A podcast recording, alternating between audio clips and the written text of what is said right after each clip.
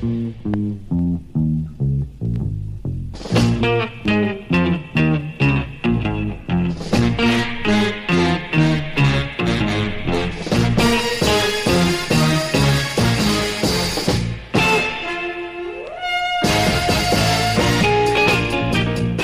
is Resonance 104.4 FM. My name's Jack Thurston, and this is a special Bike Week edition of The Bike Show. We're going to be here for the next hour and a half, um, going to Bike Fest in the square. Uh, joining me in the studio is Barry Mason from Southwark Cyclists. Welcome, Barry. Good afternoon. Um, we're going to be revisiting some of the uh, highlights of the last six months on the bike show. So we've got interviews on wheels with Jeremy Deller. We've got a ride up Ditchling Beacon. Um, we're going to have a Tour de France preview. Um, and we've got a preview of the Dunwich Dynamo. And we've got a ride with Rosie Wolford if we've got time.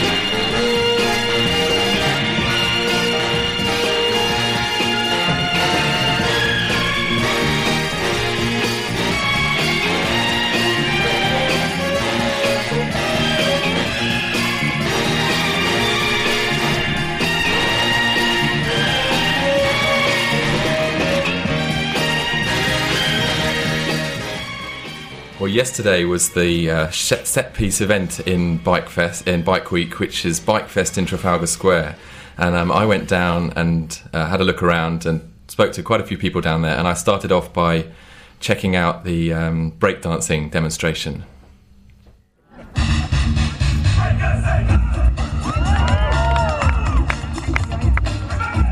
So we're at Bike Fest. We've just seen the best breakdancing in London town.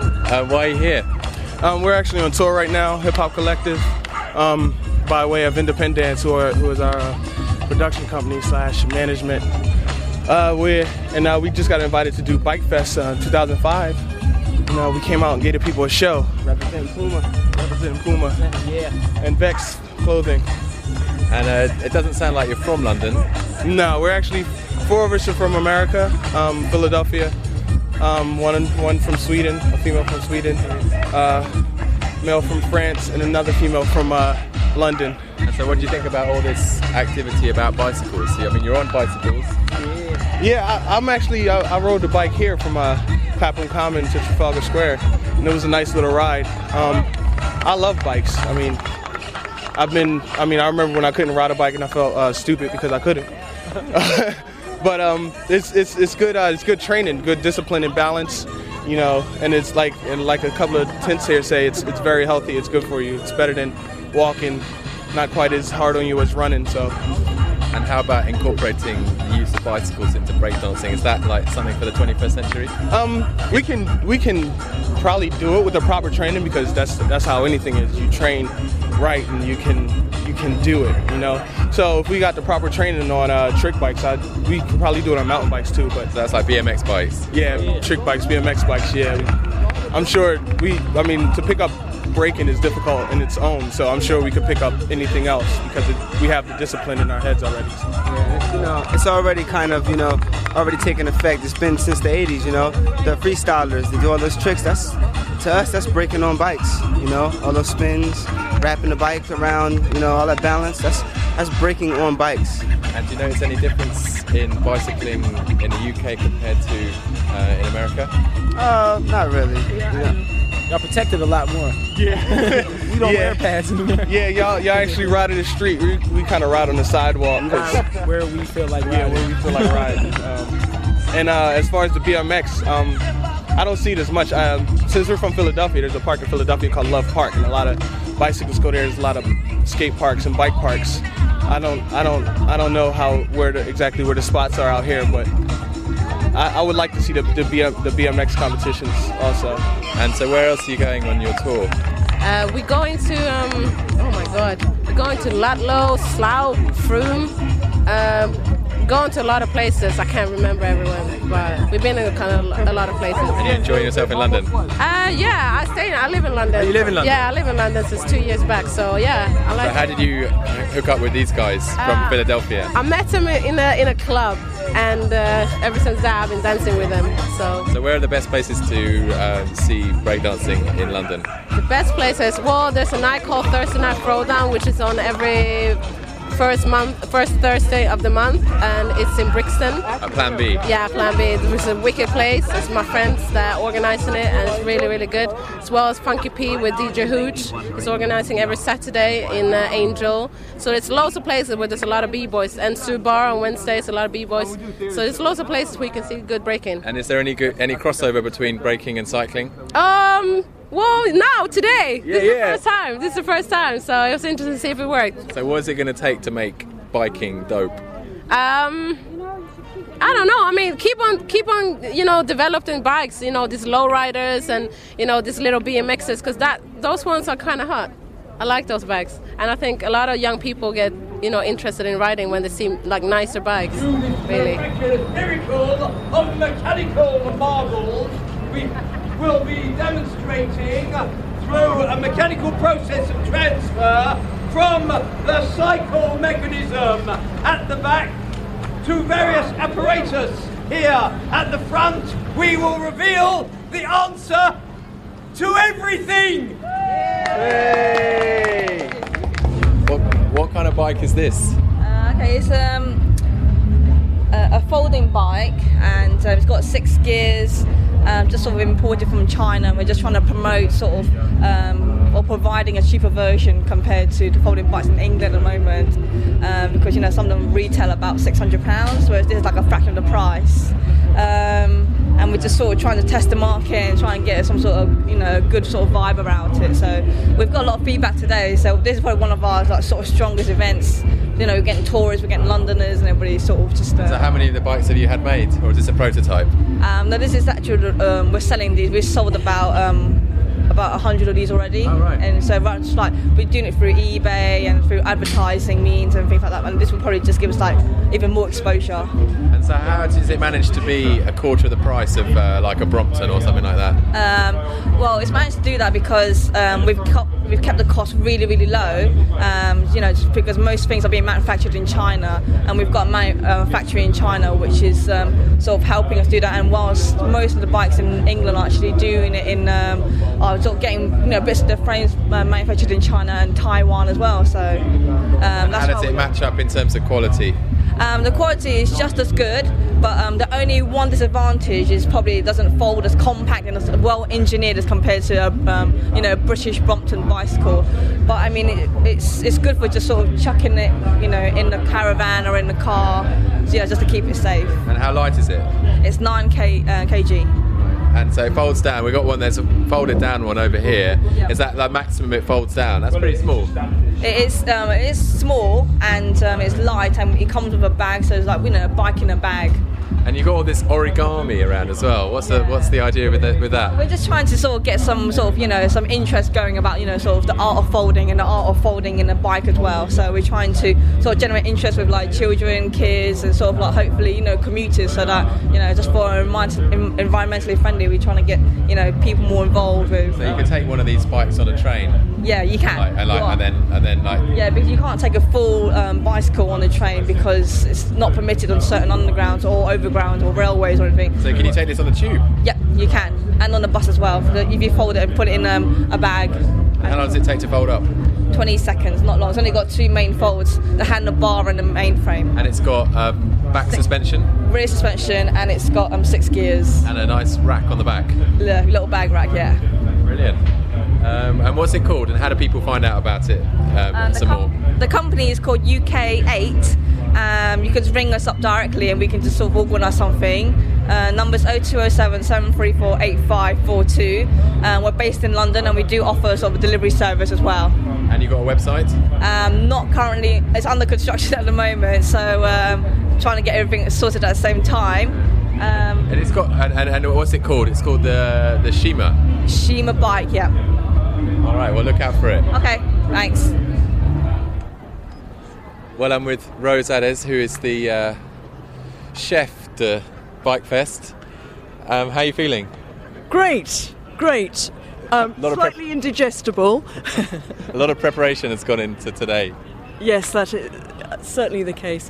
A um, lot of people have put a lot of thought and time into it, but it's the idea is that it's a very free, free-flowing, sort of fluid event, and that you can pick and mix, take what you want, um, and just get a glimmer of how exciting it is to cycle in the centre of London and what, what cycling brings to the centre of the city. And also, in a small way, what Transport for London is doing for cycling in London. Well, let's take a little wander around and uh, some of your particular favourite spots on, at Bike Fest. What I really like is things like the um, the postcards, the art for all. We'll just go over there. There's a lot of stuff here today so that uh, kids can paint their idea of cycling in London. And this is one of the things about that. So you've got a postcard which is, shows Trafalgar Square with bikes all over it, and then you colour it in, and you take it home, and you or you send it to someone, and you say, "You wish you were, wish you were here like I was." And then there's a similar lot um, with a mural across the other side where you can paint on you and your mates and a tree and a bicycle and all that sort of thing. Um, that these are all quite new from last year. Um, we've also, I'm very pleased that we've got the St John's ambulance bike teams as well as the London ambulance bike team showing off their very fancy smart bikes and also the police bike patrol teams. And then over here is uh, St Martin's School of Art who've been uh, sorting out bike theft and understanding they're going to start investigating the criminal mind in relation to bike theft. And we're part of a um, uh, initiative called Design Against Crime, and we're here to raise uh, awareness of the usage of uh, Sheffield stands. And Sheffield stands are the, the very common U U-shaped uh, cycle stands. And what we're trying to do is get people to understand how their bikes could potentially be stolen um, by uh, if they're not locking their bikes up properly. So, as you can see from the bicycle, the front and the front here, um, with only the front wheel has been locked up. And a very common sight in London is is a chain and a, and a front wheel left where the Orphan front wheel. yeah where the where the wheel's been undone and, and the rest of the bike has been taken. So, just one technique that's been used, but um, I think this, that's a very sort of uh, common one. And so, how are you coming at this from a design point of view? I mean, what's the connection with uh, St Martin's? Okay, well, we've got a website called uh, bikeoff.org, and it's uh, what, we, what we're trying to do is invite people to go on there and, and leave comments uh, of their experiences of, of parking solutions in London, and then use that evidence to uh, feed feed possible new parking solutions that we're going to design and test. Right. So, how long has the project been going for? It's been going for about six months so far. And any any, any uh, early findings on what might work better than what we've got already? Uh, so far, we understand that Sheffield stands are liked by cycle users, but it's uh, there are issues. With There them. is a tremendous variety of bike security fixings, and some of them seem to be really over-engineered. totally over-engineered, and I think the problem with at the moment is you have to carry a, a lock that's heavier than your heavier than your bike to uh, to to keep it safe. But um, we're tackling that issue with with with, with some solutions. So, which are the best locks? Uh, I couldn't comment on that. Type of lock? Do you think those uh, the D locks are common- good, or I- I those big chains that people wear around their waists? I think it's a combination of locking devices. I think if you were to just have two D locks, um, a D lock can be broken using one particular technique. But if you have a combination, then you increase the time to, uh, to to be able to steal the bike. So therefore, I think it's probably safe. And not have a very expensive bike is another good anti-theft device, isn't it? Uh, absolutely, and I think by defacing your bike, uh, you might re- reduce the resale value of the bike as well. So, well, thanks very much. Yeah, I was just think while you were talking, the um, whole thing with locks and parking, that as well as putting two locks on, um, you can actually find out better D locks, and they are more expensive. But there's a website, Sold Secure, that has gold, silver, and bronze grading of locks. And really, if you don't have a gold lock, it, it's it's hopeless because it's very easy to break D locks. Um, but uh, Secure have done a lot of attack resistance um, on locks. Well, I've come across three people here with the most beautiful bikes. I think they're probably the most beautiful bikes at Bike Fest today. Um, tell me about your bike. Um, my bike is Mercian. Um, I just got it, and it's it's custom made, and it took half a year for them to build it. So we just it's just alive, and we are very pleased to to have it. But talk me through it. It's a steel frame. It's steel frame. Um, um, it's is it truck bike? It's truck bike. Uh, it's fixed geared. Um, I don't know. So you've got one gear, but and you have to keep pedaling. Yes, yes, it's fixed gear, so you, you have to keep pedaling, and if you um, caught, you can't coast. And it has it got brakes? Yes, one brake. One brake on the front. and have you got a beautiful red leather saddle? Yes, um, that's Brooks saddles. Um, I love it. Um, it's nice. And how comfortable is it? It's really comfortable. Um, it make it um, a while to get used to it, but still, it's actually much softer than um, sporty one like that you get you can get. And uh, so, what are you going to use this bike for? Cycling around town or going on long trips? And yes, going for long trip. I have a town ride bike as well, which is also very nice. so. And how much do you ride every week? Every day. I mean, how long? How yeah? I don't know. Um, never count. One hour? More? Per day More than one hour? per day? Yeah. Yeah, I, at least one hour, I guess. Yeah. And this one is another Mercian. Uh, it's uh, Merlin Super Vigorelli frame, uh, made to my specification. So it's yeah, custom made. And what did you? Uh, how did you design the specification? What was important to you? Uh, it just basically, uh, I just wanted a bike that fits me perfectly. So I yeah, we went So they measured your body. yeah, and yeah, they put us on the jig and then they measured and. Yeah, and then I specify the color combinations and the yeah this bubble thing. And, And you ride it every day? Uh, I ride uh, another bike most of the time. This is my good weather bike. I sometimes ride to like Richmond, in Richmond Park, or yeah, uh, towards north to like Epping Forest and stuff. And it's a real retro kind of styling, isn't it? Yeah. It's like the real 50s, 60s era. Yeah, it's like uh, actually more like uh, yeah 70s. I think the, all the parts are from 60s and 70s. Most of the parts, except uh, tires and rims, are more modern. But yeah, And so, how, if someone wanted to buy a bike like this, what kind of price did they have to pay? Because this really is a very beautiful bike.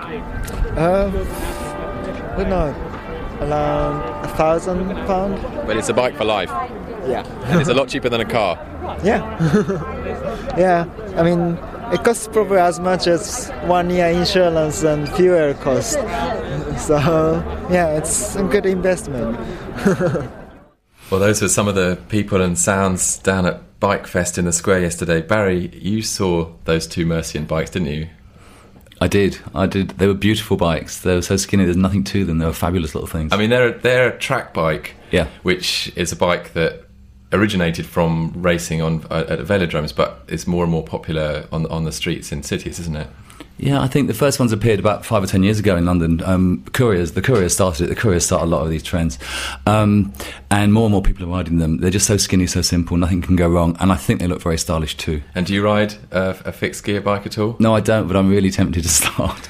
I do ride one when I go on the track, so Yeah, I I, know the- how to ride the things. The place to the place to ride them really is down on the track, and um, and London's one of London's well London's only track is down at Herne Hill, and it's closed. We had a little feature on it um, a few weeks ago. Uh, can you tell us what the latest situation is down there? Yeah, lots of full starts, and it's closed all summer, and that's a real pain. Um, it's a huge track. It's the last vestige of the um, 1948 Olympics, I guess, and before that, um, built in about 1900. A lot of people in Southeast London use it, and people come from all over the place to use it. Um, the, it's a long, complicated story. I won't bore you with it, but Southwark Council had a lease from Dulwich Estates, and the lease expired 31st of March. And ever since then, Dulwich Estates have locked us out. They've locked Site Council out. They've locked bike, bikers out. Um, a lot of people have got their bike track, their bikes in there in containers, and they can't get their bikes anymore. Um, Dulwich Estates sort of put a glimmer of light out. They appointed a contractor to run the place recently. Um, none of us know who that contractor is yet, but there's been some high-level negotiations with Val Shawcross and the GLA and Graham Can you Geddes. can't give us a uh, inside uh, view on what's happening in those negotiations with the GLA. Th- There's two different versions. One is that Dulwich Estates really do want it to reopen as a bike track because the local residents won't put up with the Sainsbury's, etc., etc. So it's quite a good use of that lovely piece of land, and there's some good green space around it too. Um, the other version is that Dulwich Estates playing very hardball indeed and just stalling for time, um, so that support would just wither away. Um, they've appointed, they've almost certainly, definitely um, appointed somebody like Cannons to run the place, the, the gym people, um, and a very, very, very expensive gym would go down very well in that part of London, I am sure.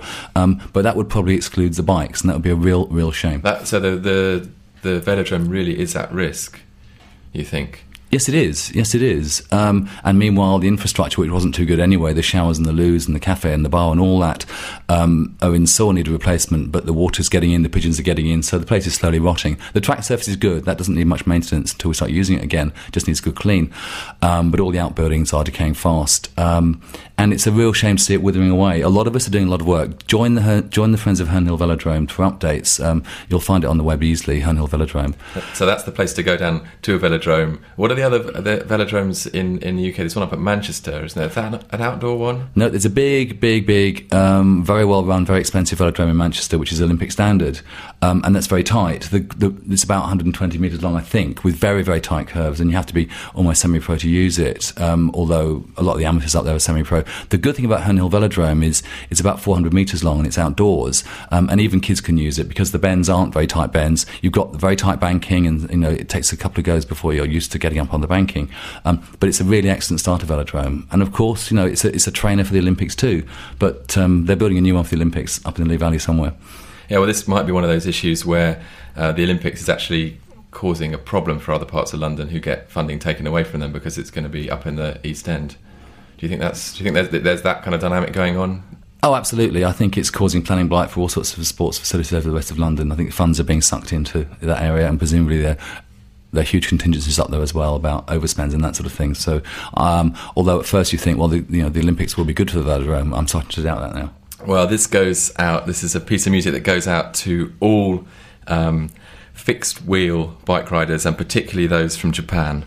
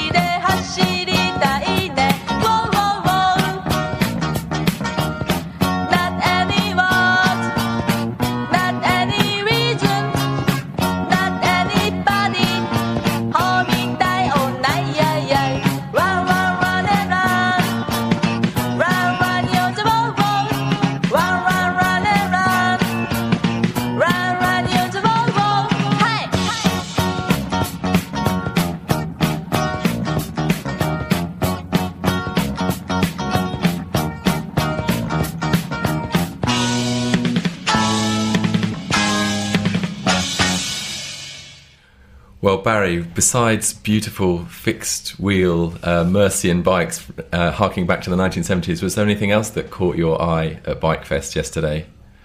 Oh, um, I don't want to be unkind about Bike Fest. Um, I met an awful lot of people I knew. Um, there's a lot of London bike culture there. Um, those three, those well, the, those two of them, but the, those two fixed wheel bikes were perhaps the best thing I saw. Um, there's a lot of stands. There's a very cheap folding bike um, that we were talking about earlier, made in China, 160 pounds. I'd like to try that. Um, as we were saying, they're, they're good, but I don't know how long they'll last. Um, I found the problem with Bike Fest um, really was it felt very municipal. Lots of little tents, lots of leaflets, um, lots of organisations that I didn't really realise were associated with cycling. Um, there was wonderful LCC there, of course. There was CTC, there was Sustrans, there's all the usual suspects, and they were doing their good stuff. But I just thought it looked a bit mean, a bit poor, and a bit tawdry. Um, lots of people queuing for Dr. Bike, which was good, and I wonder whether that made people think biking, cycling was too complicated to even try. Um, there wasn't enough about getting people on bikes. There was that really good um, corner, but it was a Um, bit hidden away yeah. where you could go and try Yeah. out lots of different bikes. Because I remember last year that was right at the front, and that was a really It was- fun thing to do. And Yeah. but they only had one recumbent for an adult because I think everybody wants to go along and try out a recumbent. It was they? the, the, the tryout. folding The tryout zone was much better last year. They used the area between Trafalgar Square and the National Gallery, that's of course now closed off to traffic. What a, what a what a great thing that was. Um, and they used the whole space last year much more, and it was much more open, much more democratic, and it was it was run by Bike Fix in Lamb's Conduit Street, and they know they know their events. Um, this this time it was run by the company of cyclists who are just as good, but they're quite different, much more form filling. Everyone had to wear helmets. It all made it seem much more of a big deal. Um, whereas last year it was a much more relaxed, fun tryout and much more visible. Um, you know, I miss I didn't see the opera, which everyone says is good. I saw some breakdancing. I saw lots of other events. Um, I really missed the half pipe from last year and the stunt bikes um, because that added another dimension to cycling and that encouraged kids to get on there. Um, and but I, I wonder what was achieved yesterday. It probably cost about at least hundred thousand pounds, like last year did. Um, and spreading that money around London a bit more thinly, I think would have had more effort. Well, it's uh, good to have a effect. it's good to have a flagship event, isn't it? Yes, or do you is. think everybody, all the pictures in the newspapers was, was of the uh, naked bike ride on Saturday? Oh, the naked bike ride that scooped up a lot of publicity, and good for them. I mean, they deserve it. They deserve it. Um, Well, they came on the show a couple of months ago, and I wasn't able was. to get along because it was a bit cold, and I was feeling really rather grim on Saturday. So, had I not had I not been leading a ride myself that day, I'd have probably been there. okay, whatever excuse, why- we weren't Any there. excuse. Okay, next year. Um, well, I'm going to go back in time a little bit to an interview I did in um, January with Jeremy Deller, who really caused a big uh, uh, flowering of publicity about cycling um, when he won the Turner Prize at the end of um, last year because he dedicated his victory to um, everyone who cycles in London because one of the works that he he uh, he had in his his, his Turner Prize um, show was a commemoration of a bicyclist who died on the Essex Road, and um, this is the interview uh, that I did with him um, a few months ago. Well, I think I've, I've cycled now in London for about 10, 12 years, and I don't think I could go back to not cycling. And I just think it's just the freedom that it gives me just to get out and about. That's the thing that really excites me about being a cyclist. It's, it's all the obvious stuff, really. Not having to get onto buses. That's one thing I really hate is queue, queuing for buses and things like that. And it's just knowing that you can be somewhere in 10 minutes rather than not knowing how long it's going to take. It's just more in control of your life. And is there something about going under your own steam? Yes, the health thing, I think. As the older I get, the more I appreciate that, I have to say. And getting a good sweat up. And how about the actual kind of visceral experience of, of being on the bike, on the road, in the world? I think there's two things. I mean, to be honest, I think it really sharpens your senses. I think I've got almost a sixth sense now about what it's like to be on the road. Especially, I, I drive as well. I, I'm not sort of a, an obsessive cycler, but when I drive, I feel like I, I kind of know a bit more about how to handle the road because of how I've cycled. Um, but I do love the sometimes the just the, the, the that element, that visceral element, like you say, just like racing around and. Um, Tell me about the work that you did um, relating to the death of James Foster. Well, that was a piece that I made because a, f- a friend of mine had been killed two or three years ago, or someone I knew. I should say an acquaintance, really. And uh, I was doing a piece of work for the Tate for the Turner Prize of memorials to people around the country or to events, things that had happened. Not just people who had been killed, but things, important events, as well as deaths. And I really wanted to do something for cyclists because of um, I'm a cyclist, and it seemed natural for me to commemorate that. and also because of what it's like to cycle in London, you know, the everyday dangers that you face, and then the fact that it it was it's something that happens every day, and these people are usually anonymous. They're not well known. They're not, you know, for the other some of the other things I did memorials to, people who are quite well known or events that are quite well known. But as cyclists, you know, you'll get killed, and no one knows. Apart from when flowers are put up, and then they, after a year, they stop being put up. That's it. It's kind of neutralised that space. So there's no reminder about something that had happened. So I was very, I really wanted to do something to a, a cyclist who had been killed in London fairly recently my friend, or like I said, the acquaintance I knew, I, I, asked her family, and they weren't. They were a little uneasy about it. So I, I approached James's family, and so I, I, I just went about trying to work out what was suitable, really. And I know there's a there's a plaque for him outside the shop where he used to work. So I didn't want to do something with words on because that was already he was already commemorated. So I just had these black silhouettes of bicycles made and they, that was just put up on a lamppost nearby. So very simple, really. I mean, in some terms, I see it similar to the Tomb of the Unknown sh- Soldier. It's a s- slightly anonymous in that respect. So it's the unknown cyclist. And is it still there? I don't know. We could go and see. Yeah, well, we could go and, go and Why don't we out. go and see? Because it was there about two months ago. What we'll do is we'll go down, we'll do it right here, and then we'll go down Upper Street. How's that sound? Okay, sounds good. Okay. What's this? there? Highbury Fields. Highbury Fields. These are very posh houses. I think Dido lives in one of them. One of Do you think she has a bike? I doubt it. You think it would spoil her hair? Should have. Well, yeah. She's like kind of woman who takes care of her uh, her quiff. Yes, sort of expensively, but uh, no, I doubt, I doubt if she does. But strangely enough, I live on the Holloway Road, but around the corner from me is a very nice street, and uh, Boris Johnson lives there, and I see him on his bike a lot. Yeah, I've seen him on a bike.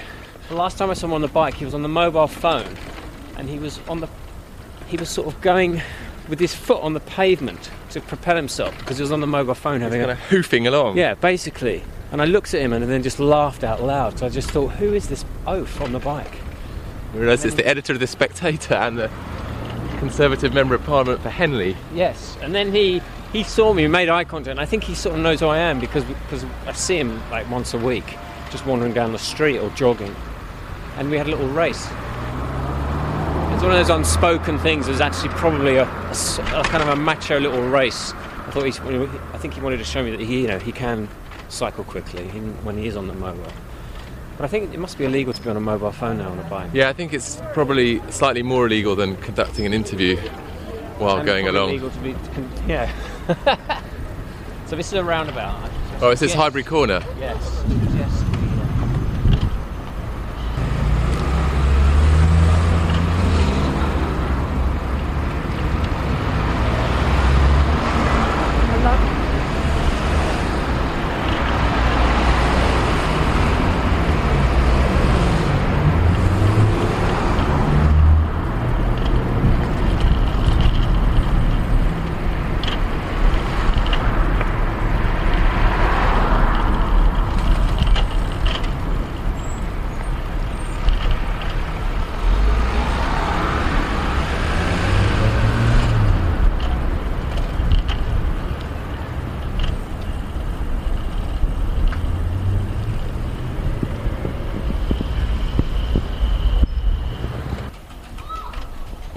So the first critical mass I went on was, or saw, I didn't even go on it. It just blew me away.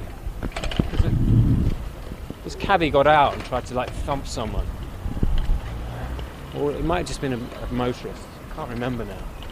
But um, it was incredible because all the cyclists just surrounded him and picked their bikes up and just brandished them, like holding them up above their heads. It right gets here. it gets a bit la- it can get a bit leery. It's like you feel like a lot of people have spent feel like they spend their whole lives as the victim, Yeah. and suddenly they can victimize somebody else, and they take great pleasure in doing it. No, and they, and they do, but it, it's, it's amazing just holding your bike above your head. Just, I just thought, wow, that's such a strong image. That's an amazing image. I couldn't do it with my bike, it's so heavy. It'd be really pathetic if I tried to do that. But uh, I was impressed, I have to say, because I think as cyclists, you're incredibly vulnerable as one. But when there's a hundred of you, It's just a totally different world. And, and the, the the street sounds just so go so quiet, don't they? It's amazing. But it is. I mean, it is quite amazing. That ha- that's all it takes to have no sound in a, in a street. It takes like hundred yards or so of cyclists. I mean, there's nothing around. You know, that's cushions you. It's real traffic calming. Yeah, it's incredible. And it is very zen once you start. Wh- wh- Whenever I've gone on those things, to be initially I get quite nervous that something's going to happen, we're all going to get arrested. I'm, I'm the kind of person that does that. I kind of worry. But it's still up. I can see it from here. But um, once you get into it, it's just so calming. It's just fantastic. So if we get, can you see it? Right, yes, on the lamppost Yeah. here. Okay. Well, that's pretty high up, isn't it? That's Yes. good. No, we had to put it high up. That's why I had Steve Steve Allen, who's a friend of uh, James's, did that. He's a big lad. So we put, just put a set of steps along and did it.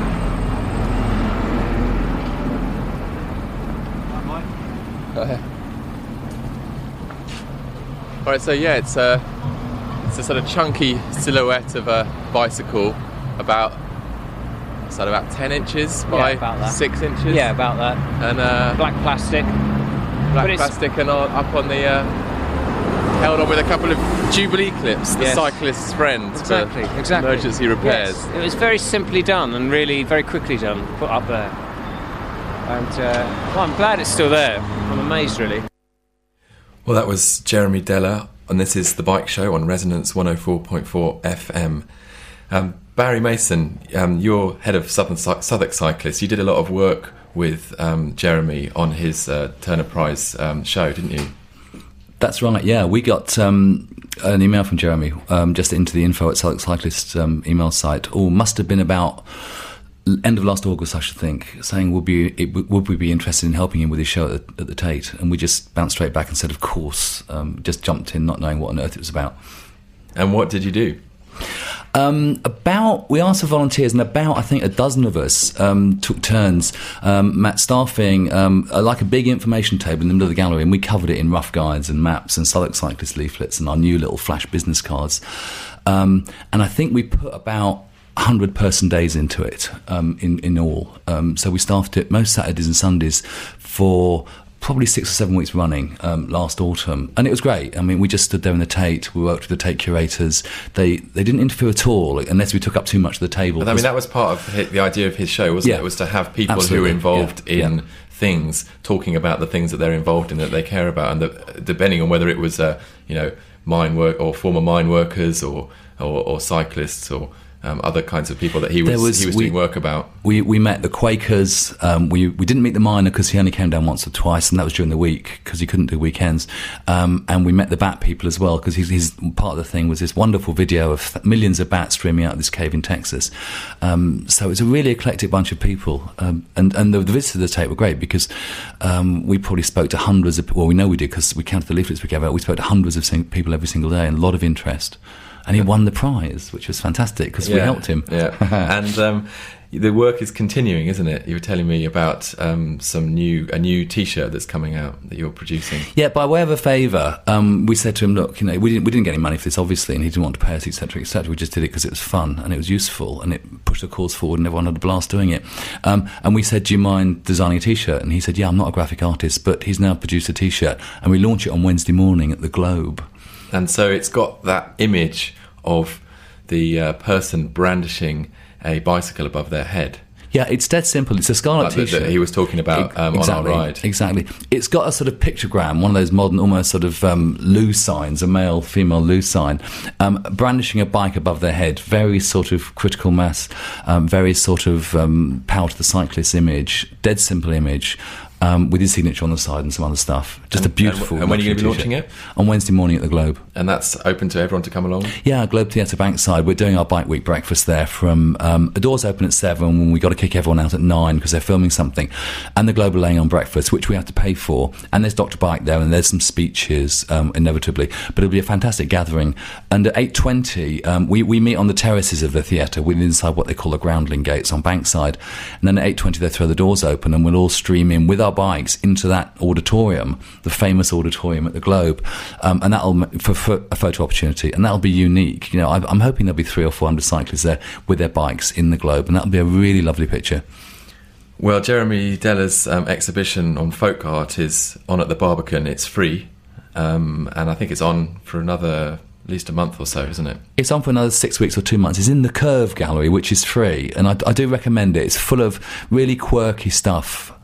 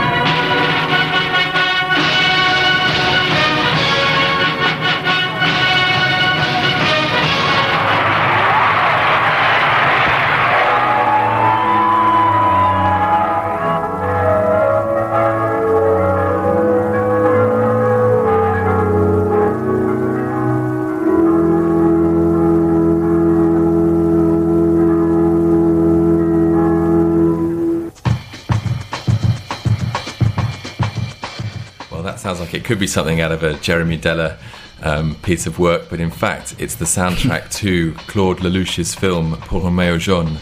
And although this is a Bike Week special edition of the bike show, it would be absolutely wrong to be having a show at this time of year without uh, having a look at the greatest bike event on the planet, which is, of course, the Tour de France.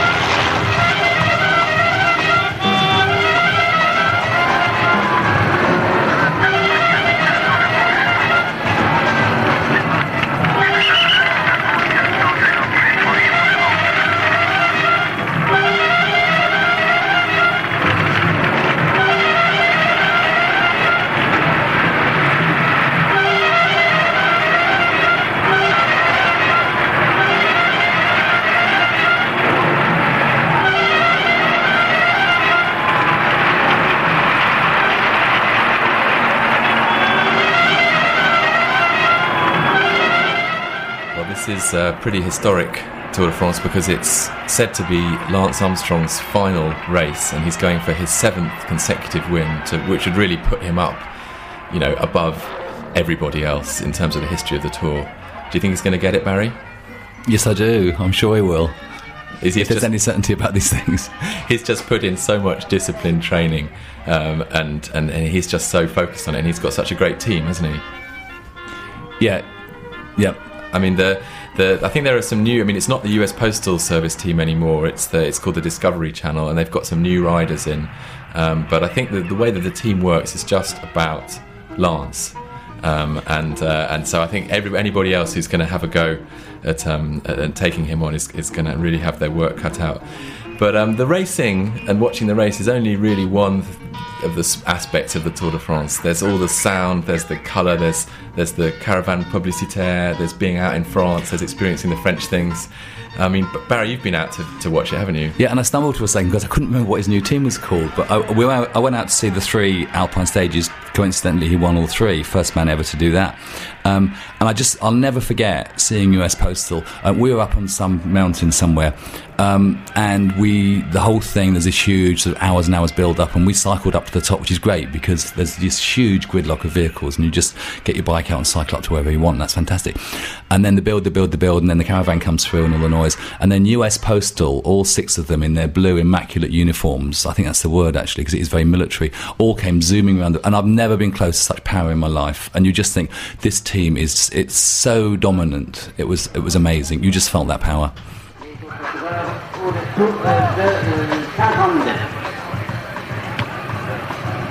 Au classement par points de la montagne, c'est Jiménez qui est en tête avec 79 devant Franck 37 en troisième position, Gimondi 27, Van Leuil 27 également. La montagne est au classement de la montagne. Well, the year before last, I went out to watch the Alpe d'Huez um, hill stage, and, and last year they, they actually ran the time trial up the Alpe d'Huez, and there were said to be a million people on the side of, was it 21 kilometres? Or Yep. it 21 hairpins? I can't remember. thereabouts. I mean, it's an amazing spectacle. Why do you think the French get so into it? And why can't that sort of passion for cycling happen over here? Or do you think it will happen over here if we get the tour in 2007? I think we certainly will get the tour. We'll talk about it later. I'm, I'm sure we'll get the tour. Um, there's that that pens the Olympic decision because there's politics involved. Um, the French, I think, it's cycling is much more. I hate to say it, male based. It's much more village based. Um, it's what a lot of blokes, many more blokes, um, leave their families and go out and they put on all the gear, put on the little village uniforms, and all go out cycling on so a it's the French equivalent of fishing, is it? Is it? It's a French equivalent of fishing or going to Sainsbury's or Tesco's or shopping. So I think, yeah, once we can Get stop away people, from the wine. once people, once we can get people away from the shopping thing, um, and and sort of go continental, actually do something useful on Saturdays, then I think cycling will take off in this country. Um, but there's a huge amount of work to do. Um, the, the the French cycling is very different the Dutch cycling. is different. The German cycling is so so different to the American cycling, which is just full on what you don't do when you're in the gym. Um, English cycling is different, but I think I think we'll get there sooner or later. But it, there's very different cultural basis for all those things. But there's a lot of passion. I mean, any kind of tour or Tour de Britain or, or, or Tour de France stages coming to Britain would be immensely well received, I think, as long as we could get the technical organisation side of it. I think the people will be out on the streets. I think what I worry about from last year's Tour of Britain was was the kind of traffic chaos when they ran the race through the middle of Manchester and they didn't stop the traffic, and so there were kind of lorries pulling out into into the path of uh, of the peloton. It was madness. That's just a no-no. But I'm sure that when the Tour de France comes, it's I think it's a, a when, not an if. Um, that the spectators will be out there, and I wouldn't be at all surprised. Um, I think there's there's there's a stage from London to Canterbury mooted. Um, you'll get a million spectators on that quite easily, quite easily. But they've got to sort the traffic out. You cannot mix, even if there's coned off contraflows. You've got to close the roads. There's no there's no ifs, there's no buts. And the Tour de France probably won't. That'll be one of their conditions. You've got to close the roads, and people accept that. And you will get a million out. I'm positive. Well, if they come to um, uh, southern England, I'm really hoping that they'll put Ditchling Beacon um, on the route because that is one of the great icons of, of cycling because so many people have done the London to Brighton. It's been it's the biggest charity ride. Um, it's been going for I don't know how many years 20 30 years? Probably 30, I'm not sure. um, and and it is a great hill. Lots of people have done it. And to see you know the great riders of the world going up it would be fantastic. And um, on Christmas Day, in fact, last year, I rode up Ditchling Beacon on a little uh, 20, 30 mile tour with um, cyclist, uh, writer, and filmmaker Nikki Hamlin. Well, we're here on the Sussex equivalent of the Alpe d'Huez. Low gears engaged. See, Nicky's not. Nicky's on a double chain ring, so he's got no granny wheel to winch him up at, at the end.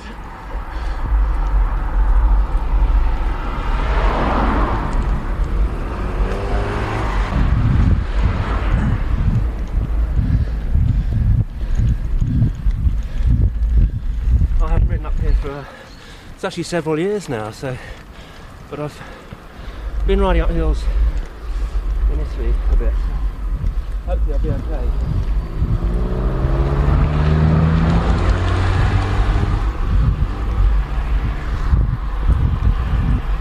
Well, they say the reason that one of the reasons that Lance Armstrong is so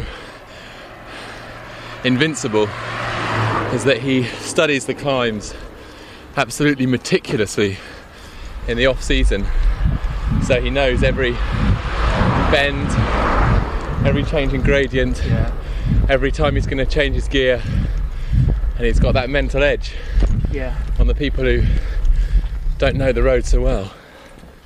I think uh, to actually make a thing of going out and doing it, I mean, what riders often do is if there's a time trial stage up a hill and they get there the day before, they'll ride up it on that day to get some idea of what they're in for. But Lance Armstrong's taken it a lot further than that, made it into a science really. But I think his kind of cold blooded focusing on the Tour de France, there's it's in a way it's a shame because it doesn't have the romance of the uh, and the unexpectedness of previous years where suddenly someone will just shine in the mountains or uh, take the odd stage like Robert Millar used to do. Just, just kind of really come into their own on the mountains. Or, or Sean Kelly, who uh, used to ride, instead of planning his whole season around the Tour de France, he'd ride a lot of classic races in, in the spring as well. So he was considered to be more of a more of a sportsman in a way. Let this car pass.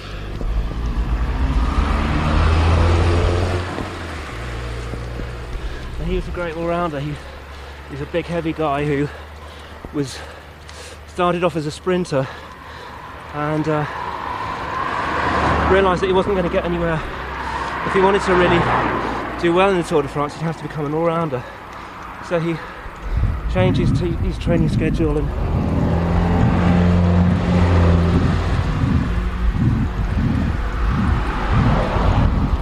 yeah, and uh, became an all-rounder. Oh, we're experiencing a lot of traffic here. Yeah, much more than I expected.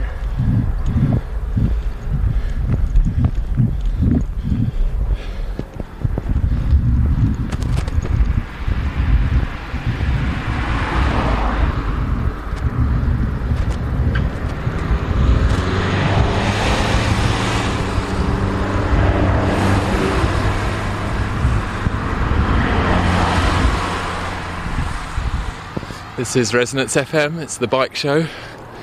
Coming to you from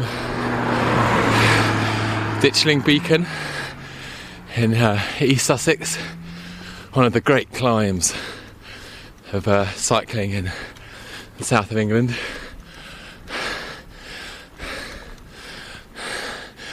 Alright, so we can the view's starting to open up a bit.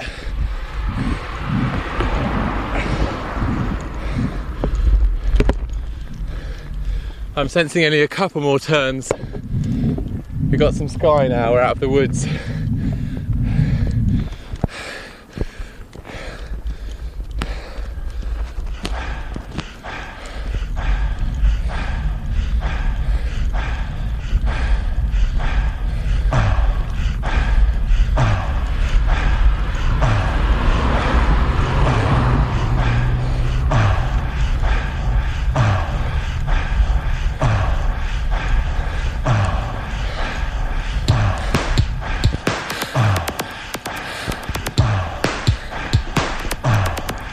Sunshine.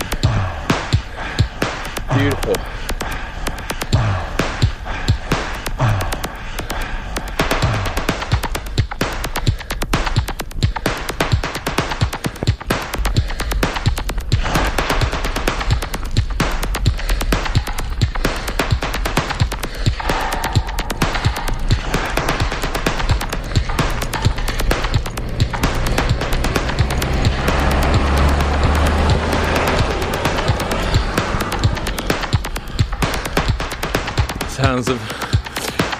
Drive.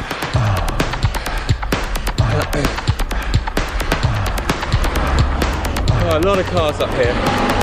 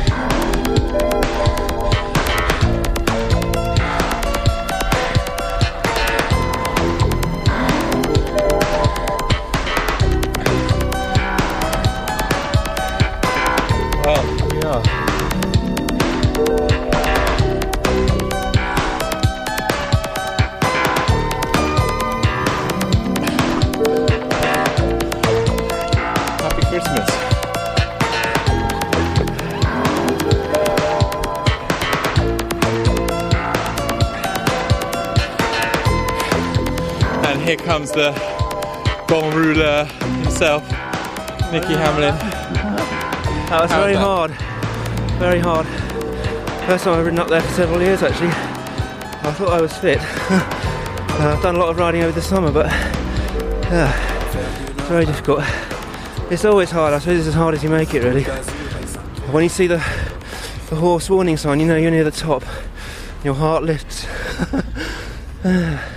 Oh, it's worth it for the view, eh? The view is fantastic, and as you can see, there are a lot of walkers out here.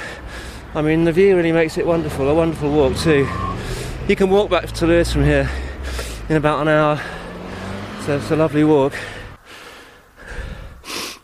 Uh, but I don't think I'll be doing any more climbs up here today anyway. but after that.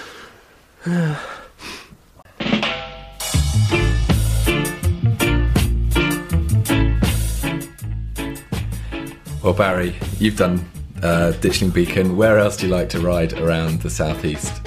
And if you're trying to get out of London, I mean, there's Richmond Park to begin with. There's Richmond Park, yeah, which is start which is 10. which is fine. That's the start for ten, and a lot of people just go there Saturday mornings. Um, and there's always always a good bunch of cyclists going around, both on the roads and on on the dirt track, which is great for families. Um, I prefer to get out though a bit. Um, I love the canals. I love the Lee Valley. Um, we do lots of canal rides, um, and often it's surprisingly easy from say Southwark and then on to Greenwich, and then out of London east. Um, into Kent, I think, uh, into East, I think Gravesend, Kent is way. the best Yeah. area roundabout. If you Kent take the train about an hour out Yeah. to sort of Headcorn, Roberts Bridge, around there, there's some really good rides. Yeah, and we did a we did a lovely ride the other day. We met some some of us cycled to Gravesend, and we met people off the train in Gravesend, and, and rode around the Hoo Peninsula in the Isle of Grain. And you've really got the Thames marshes down there, lots of birds, lots of open skies, very little traffic, really nice pubs, um, and it's not sort of it's not sort of pubs that get dominated by families at weekend when everyone piles out into Sussex and fills the pubs up. Um, this is real Kent and Essex countryside, and it's lovely. And I love the rivers and the skies. Um, Going out west along the Thames is lovely. Going north up the Lee Valley is fantastic. Going south down the Wandle, you can go all different ways. Um, Greenwich is a great place, for example, to start rides from because you can go all four, all four different ways. But increasingly, I get tempted east. Um, you know, east, is, I, I love Kent and I love the coast out there. And there's some hills down there. And there's sure. some hills down there too, um, all the flatlands of Suffolk, which is fantastic. But I mustn't forget Sussex because we do a lot of rides during the year. Um, not the big London to Brighton because I think that's got too crowded for me. Um, but it's still a good sort of entry level ride, as it were, for distances. Um, but just to get down to Kent and Sussex as well is great. Um, and still use the trains. Check with the train companies, but don't believe all the propaganda. Um, all the, the, the trains have really messed cyclists about for the last few years, but you can still get your bike on most trains. It's worth trying. If you have to pay a pound or two for the fare, then I wouldn't bother. But do try and get your bike on the train, and it's not as difficult as it sounds. It's much much easier. And you've got a ride this week as part of um, the Southwark Cyclists Bike Week events. Taking, taking We've got 15 rides this week. Right, you've got a ride particularly going out out of town. You've got a lot of town rides, but you've got a ride that's that's um, going out on Wednesday night, isn't it? Wednesday night's a big one. It's led by a woman called Karen, who's a really excellent cyclist, and it's going into the South Downs. Um, it's a big, big 45 miler, and that's most of our events in Bike Week are sort of really accessible. Uh, they're aimed to draw people into cycling. Um, this one's for, for those of us who just want to blast Wednesday night and to get away from all the family cycling for a bit. Um, it's the only ride this week where there'll be no mercy. We won't wait for anybody, so you're on your own. And what if you're not fancying that? What other rides are there that that, that you would recommend? Oh, there's, there's there's loads. I mean, tonight we're going to Putney and back. Um, tomorrow night we're doing the Sussex, Sussex, the Southwark border. Wednesday night, if you don't want to do Karen's Monster, there's the antidote to that along the canals. Um, S- Saturday, I'm doing my Lock Stocks ride, which is a big tour around Docklands. Um, Wednesday, don't forget the Globe Breakfast, and then don't forget Midsummer Madness, which is outside Bike Week, but it's the one that I'm really looking forward to. And how can people find out about all these rides? Because there's the Bike Week website, and so all your events and all the other events are listed on that, aren't they? There's hundreds of events. I mean, I mean, the good thing about London at the moment is, as someone said to me on Saturday, um, if you do a quick web search, there are rides every day. Loads of groups doing loads of rides. I'm plugging Southwark Cyclists because you know that's what I am, obviously. Um, but southwarkcyclists.org.uk um, lists not only the 15 events we're doing in Bike Week, but lists two or three rides a week that we do all year round. You know, even on 2512 we ride, so that's great. Well, let's get back to um, Bike Fest in the Square and some of the uh, people who were there yesterday. Oh, it's a great event. I mean, it's good to see everyone getting on their bikes and people trying to promote bikes. And I'm quite impressed by how many young people have been here today. We've got the opera going on here. Yeah, I mean, this Um, is pretty surreal. It, it's quite funny and some great singing going on and nice little uh, formations of bike riding. And I got one of my riders, Keith. He's actually playing a little part as well as the cycling paramedic. All right. Are you due on stage in a minute, Keith? Keith, you got a moment for a chat? Oh yeah, he's he's he's he's he's in the he's just waiting waiting to uh, pop in and do his bit. Backstage? Yeah, backstage. So, how many uh, bike paramedics do you have in London now? We've got 14 bikes and we've got about 16 riders. So that involves West End of London, uh, any sort of big events that happen, and also Heathrow Airport. And uh, what's the advantage of being uh, uh, being on a bike compared to being in, a, an, in an ambulance? In, in a small area, um, we can get there quite quickly. Um, as well as getting there quickly, like Sean's working on the operational bike at the moment. He's managed to cancel like three ambulances on the trot, which means he's able to deal with those patients on their own and then cancel the ambulance crew. Here's my rider, he's off. So he's gone onto the stage. Yeah. Oh, look. He's attending a mock accident. so what he'll do now is, as a little reenactment, he'll attend the patient and deal with the patient on his own uh, without calling a frontline vehicle, as in an ambulance. And so, what kind of kit are they carrying in the back there? Um, he's got a defibrillator, oxygen, some pain relieving gas, and bandages and dressings, and uh, a certain level of drugs to actually uh, administer to different sort of clinical conditions. Hopefully, this patient will walk away and cheers. After a little bit. She's got a. She looks like a drip there, or some oxygen. It's a little bit of oxygen, and uh, I think they might have a little bit of a collision here with some other people, but yeah, and they're away. She's got some oxygen on, and she'll be fine. Fantastic. Well, I'll let you get back to the opera. Okay, thanks so much.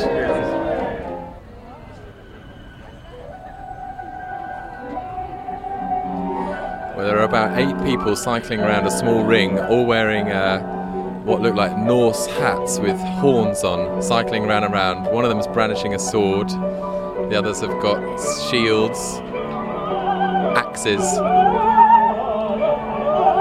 Uh, we're told that this is the grand finale.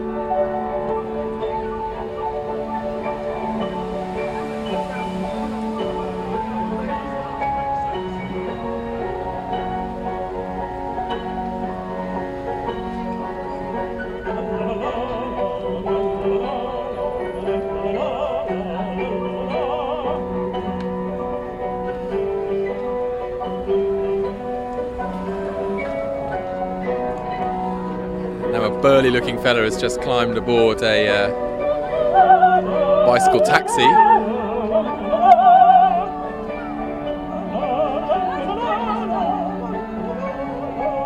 There's a little bit of congestion on the stage. There's too many bikes on the stage.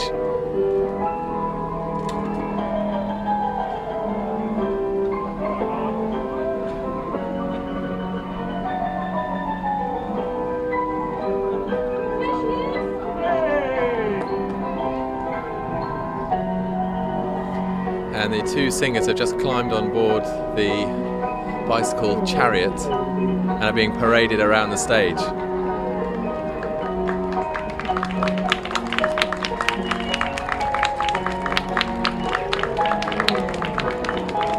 Followed by a procession of uh, people with horned helmets and swords.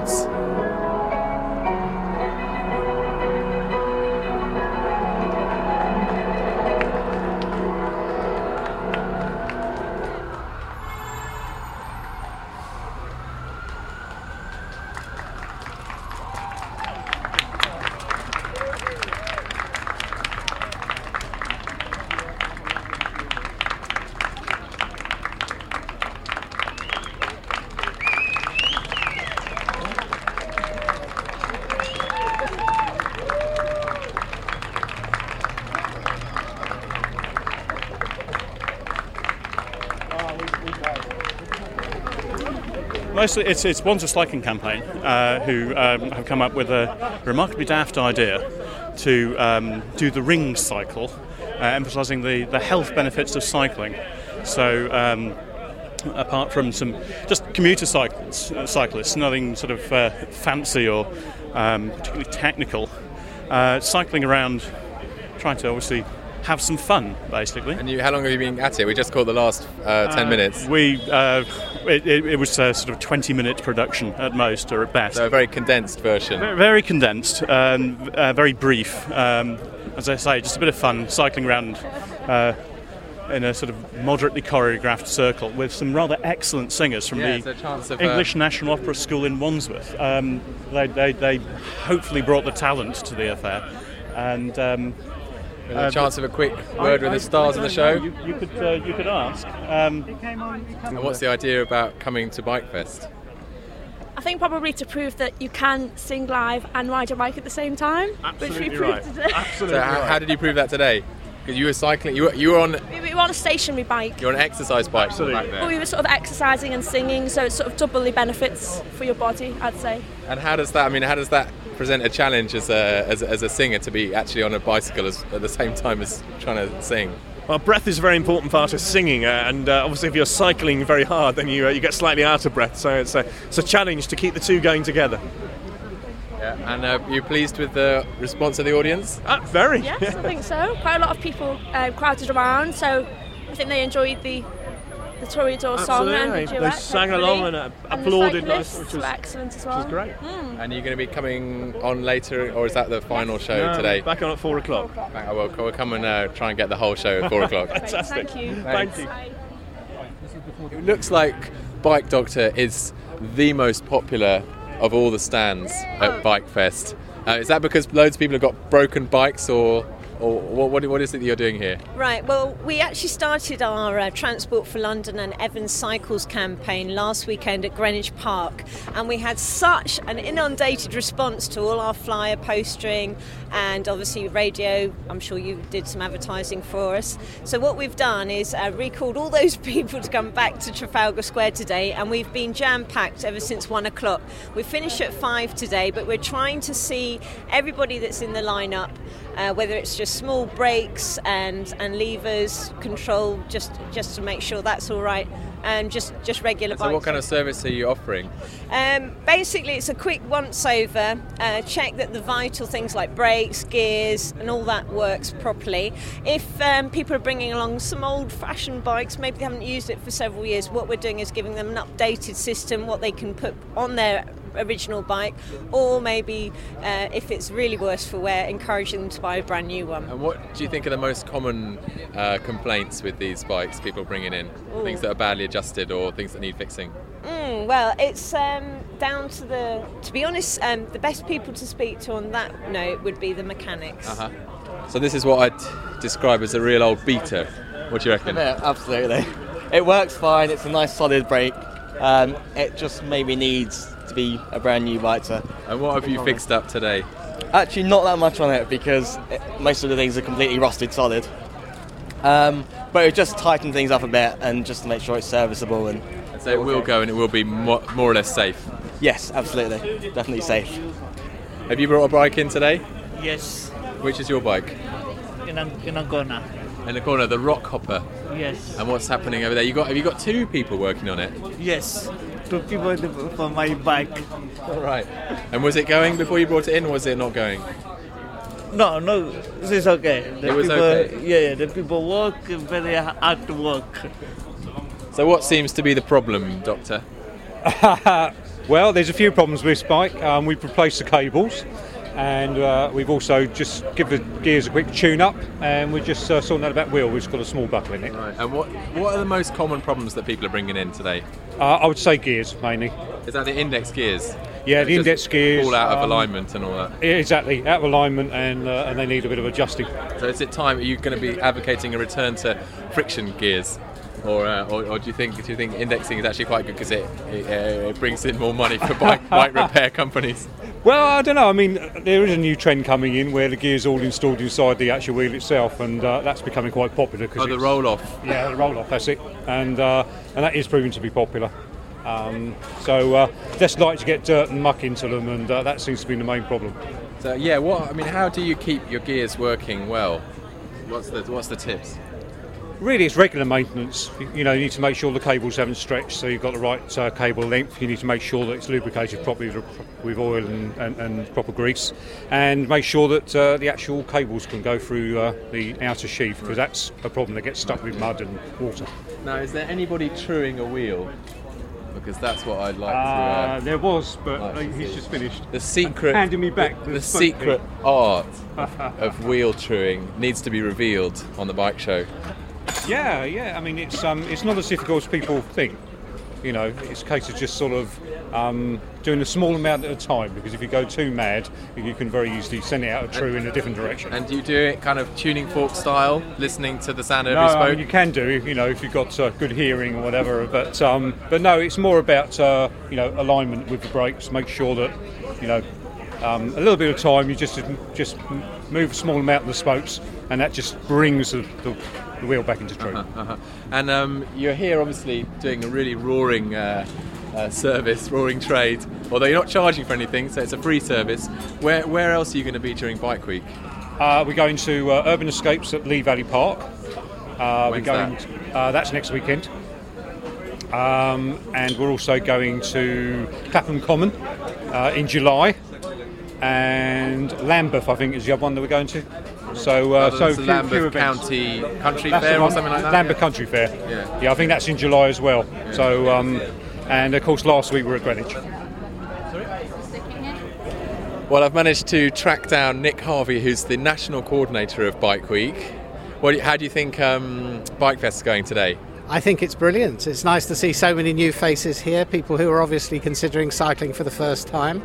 Obviously, a good number of tourists as well, probably wondering what's going on here in Trafalgar Square. And what's the idea of Bike Week itself? Uh, the main idea of Bike Week is to get more people cycling more often, and it's been our mission to do that since Bike Week was started. The first Bike Week was held in 1923, and it's grown like Topsy since then, particularly in the last four or five years. And what kind of events have you got going on in London?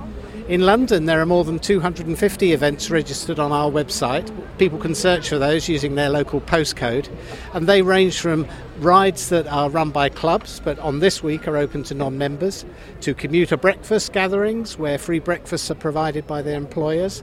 Obviously, this is our largest event here, Bikefest in the Square, but we will see another 250 odd events now for the remainder of the week up until the 19th of June. And any particular favourites that you're looking forward to? Well, the Parliamentary Bike Ride, which is obviously an invitation only event for MPs and Lords, takes place on Tuesday morning. They have a, a light breakfast and then a symbolic bike to work ride to the Palace of Westminster. That's always good fun, and we're hoping that there'll be 70 or so MPs and peers there this year. Anything else? Are you going to be getting out on, on a tour or a, a city ride? Well, Southwark Cyclists, a group within the London Cycling Campaign, have a breakfast at the Globe Theatre on Wednesday morning, and I'm looking forward to that because that will involve cycling around uh, parts of South London, which will be great. And so, how can people find out about what's going on in Bike Week? The best way is to, if you have internet access, look on our website, which is www.bikeweek.org.uk, and search for events. You can either find all of the events in Greater London or you can search using your postcode, and that will reveal to you details of events which are open to the public. Most of them are free, and you can find out what's available for the remainder of the week. And if you've not got internet, have you got um, publications in the libraries or anything like that? No, we've got so many events now, over 2,000 uh, across the whole of UK, we can't ever print a list of those. So, what we offer people is a telephone number to call, which is 01 243 527 444.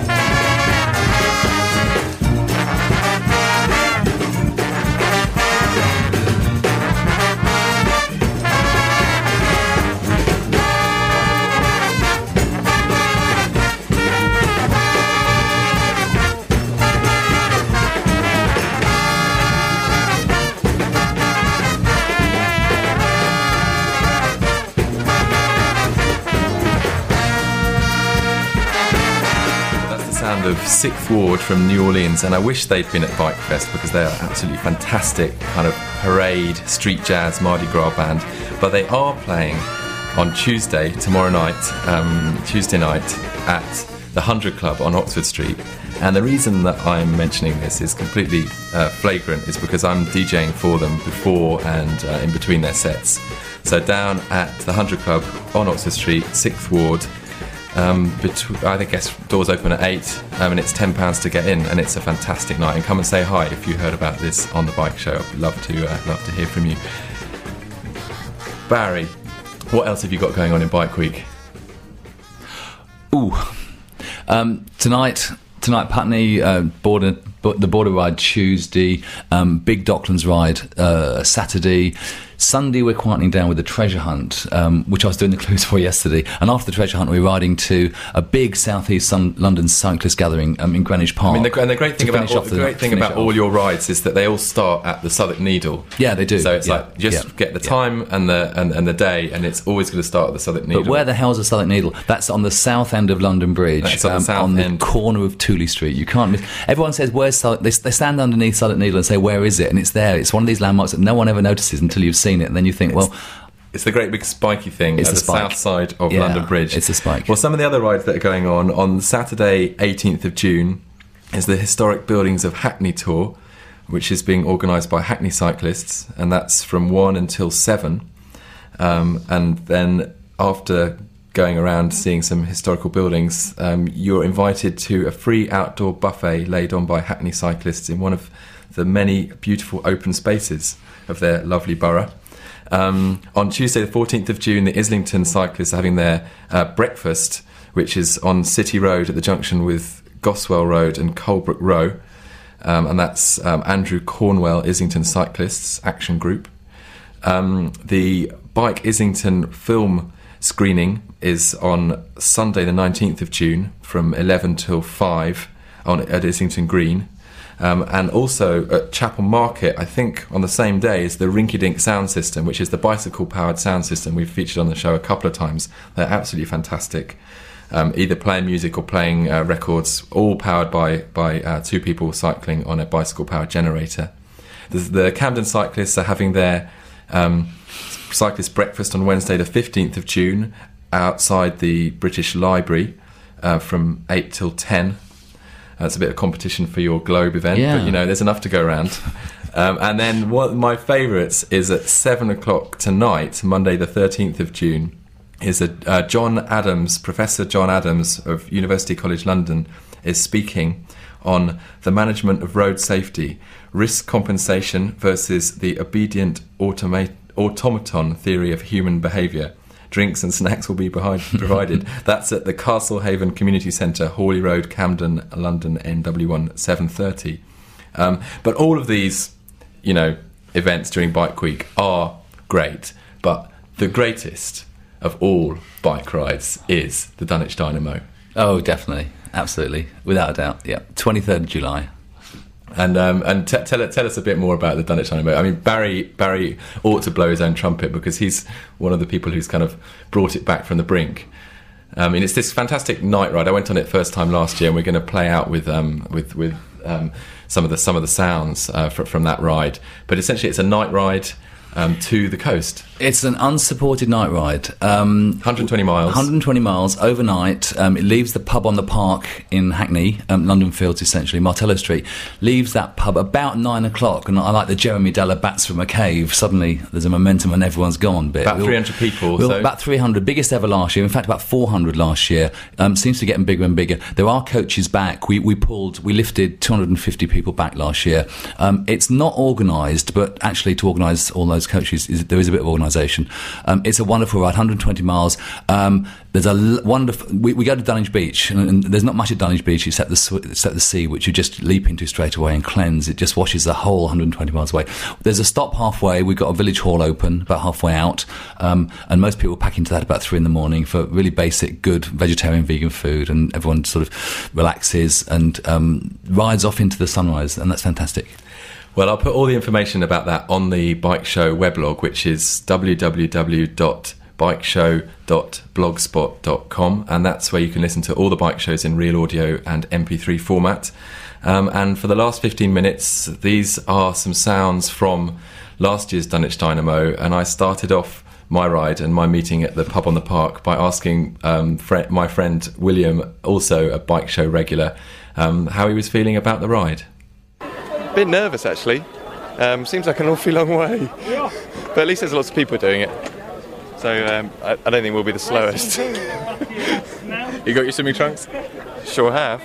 Can't wait to get in that sea. I think it's going to be really warm as well tonight, which is I'm going to love.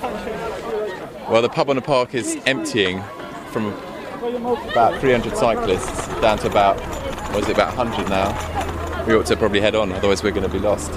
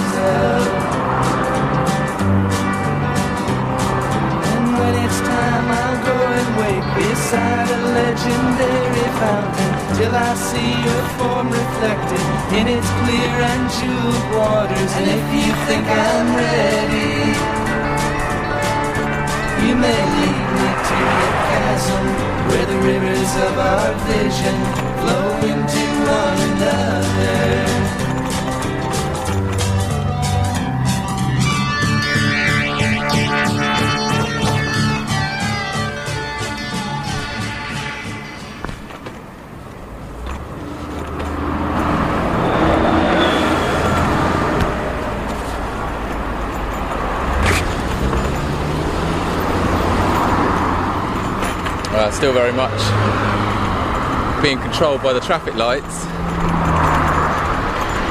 I'm in the bus lane. There's a big stream of flashing red lights ahead of me, which is where everybody else is. I've fallen a bit behind with a technical mini disc issue. So definitely some urban sounds still going on. We're not yet of the jungle. Now there's an Esso station. I was going to pick up some more batteries and some flapjacks. Not sure what they got there. Some people did stop. Police speed check on the left. No danger with me.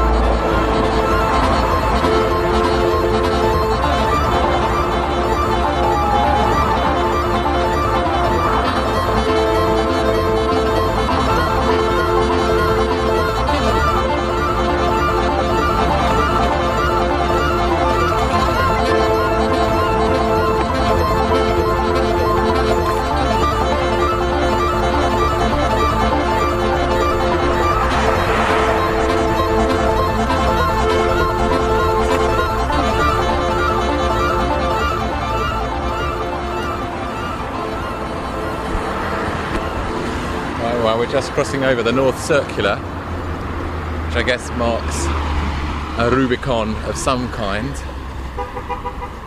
Ahead of me is a fleet of recumbents. I'll try and ask them how they're doing.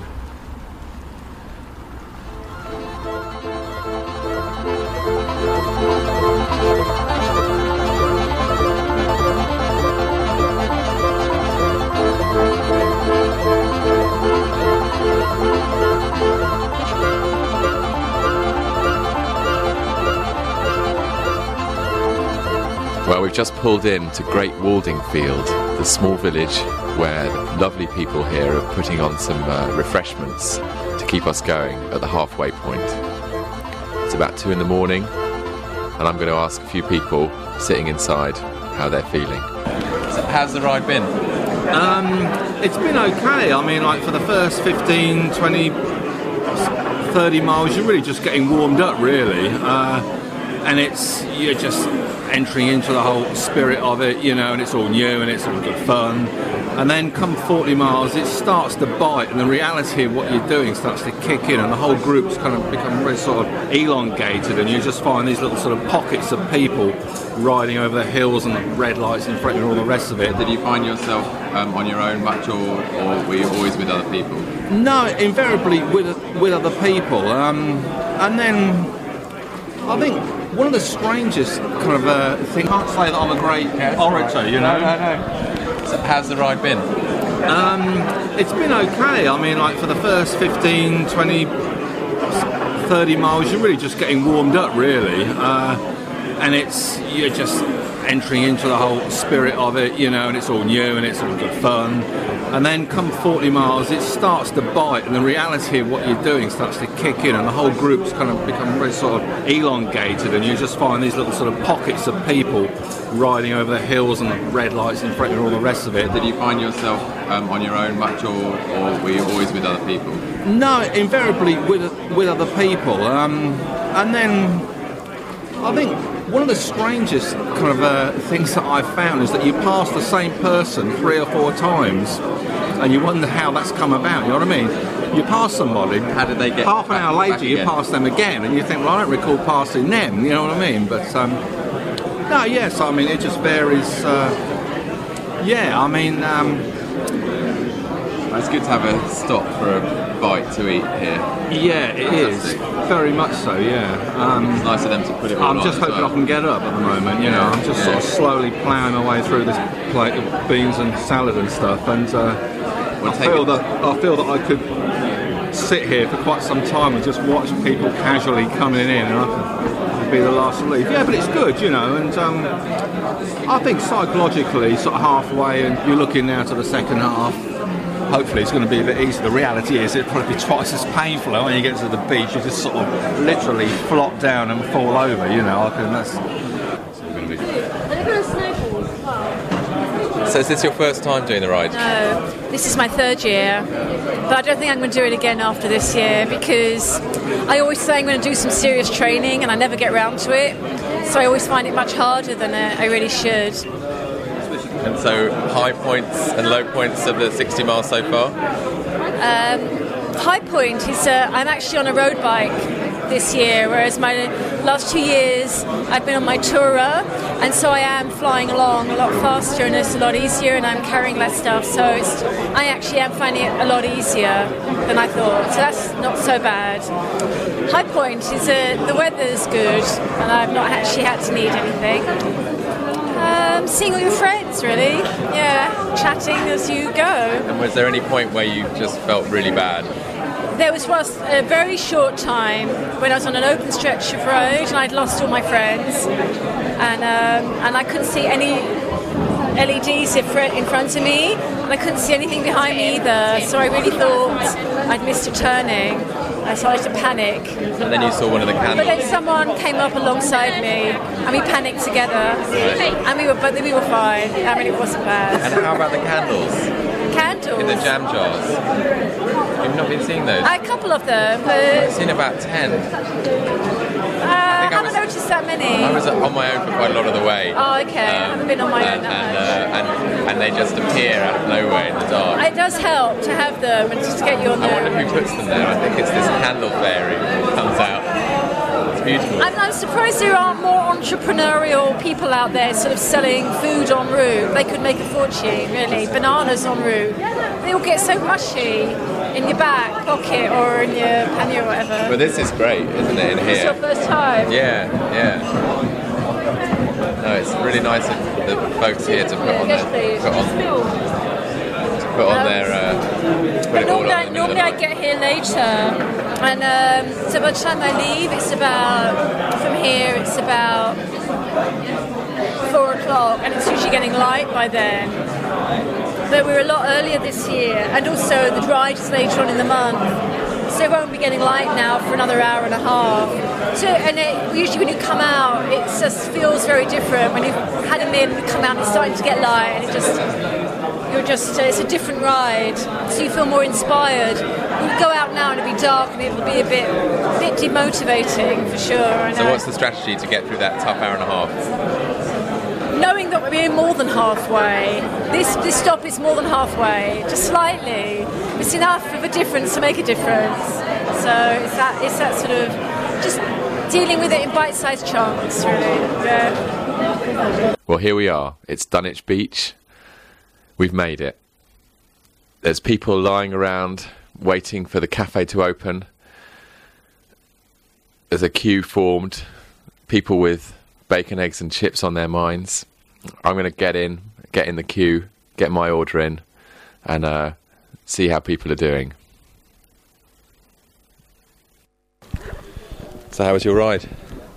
Very good. And how's your breakfast going to be? Even better. What are you visualising now? Uh, bacon, lots of it. It's been keeping me going the whole, well, since we stopped in the middle of the night for pea curry.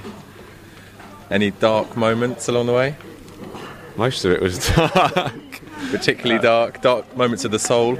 Um, it was it was toughest the first half actually. I thought, um, and after after we did get some food and things, and and it did start to get light. I thought the, the second half was easier. Probably it was slower as well, but um, yeah, it's it's not nice the. Uh, the bit where it's totally pitch black and you've not stopped and you wonder where where you're going to go and when it's going to end, but all worthwhile in the end. Do you want a double pot? Double pot. No, double pot, we'll share. Yeah. Two full breakfast. Yeah, to the same. Yeah. Yes, right, then we'll put that back through again then. Oh, It's rejecting me. It doesn't want to give me a full breakfast. No, it doesn't, does it? Oh no. That's it, ten pounds. Thank you. And the broccoli tomatoes. Beans or tomatoes? Beans, please. Beans, please. And your name is? William. You just do it, right? So it's a pretty grey morning here, It is a bit grey. Uh, but you've been in the water. yes, I went in and I swam and And did you leave your bike just like sort of falling onto the onto the onto the dunes and they just and then ran in? Or was well, it a bit I must more? admit, I, I did put on my swimmers because I wanted to be able to change into something warm afterwards. But it was it was definitely. I came down, had one look, and then decided that it was definitely something I had to do. It looks lovely. like you're in the definite minority of, of I Dynamo suspect I riders might be. Who who've not braved, who've gone for the full English Yeah. breakfast, who have not gone for the full English swim. I think that they're under the misapprehension that it's cold, and it's just not. It looks incredibly cold. And it, yeah, I swear, it's beautiful. And I'm from Australia. I mean, I swim in Australian seas. But this is actually quite warm. So how many seconds approximately did you swim for? I did laps. Seriously. I did a breaststroke that way and a breaststroke that way and a breaststroke back again, and then And how was the rest of your ride? it was really nice. Yeah, I mean, probably just at the when we stopped for food, I was really crashing, but after that, it's just it's got better and better. The rice and beans picked you up a bit. Yeah, I think the rice and beans probably did. All the hour sitting down, I'm not sure which. But And any particular highlights? I think the last 20 miles was lovely. It was just really, really Once the pretty. sun came up. Yeah, I was just cycling on my own and really enjoying wandering along. Yeah. Will you do it again next year? Oh, probably. I think so. Well, that was uh, recollections from last year's Dunwich Dynamo. This year's Dunwich Dynamo is on the 23rd of July.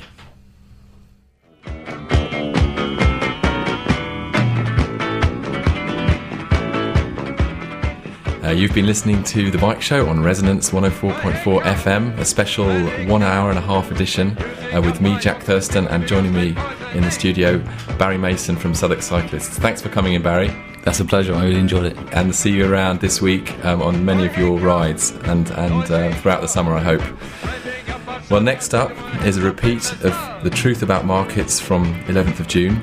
And um, until the next time on the bike show, it's me, Jack Thurston, saying uh, goodbye and chapeau.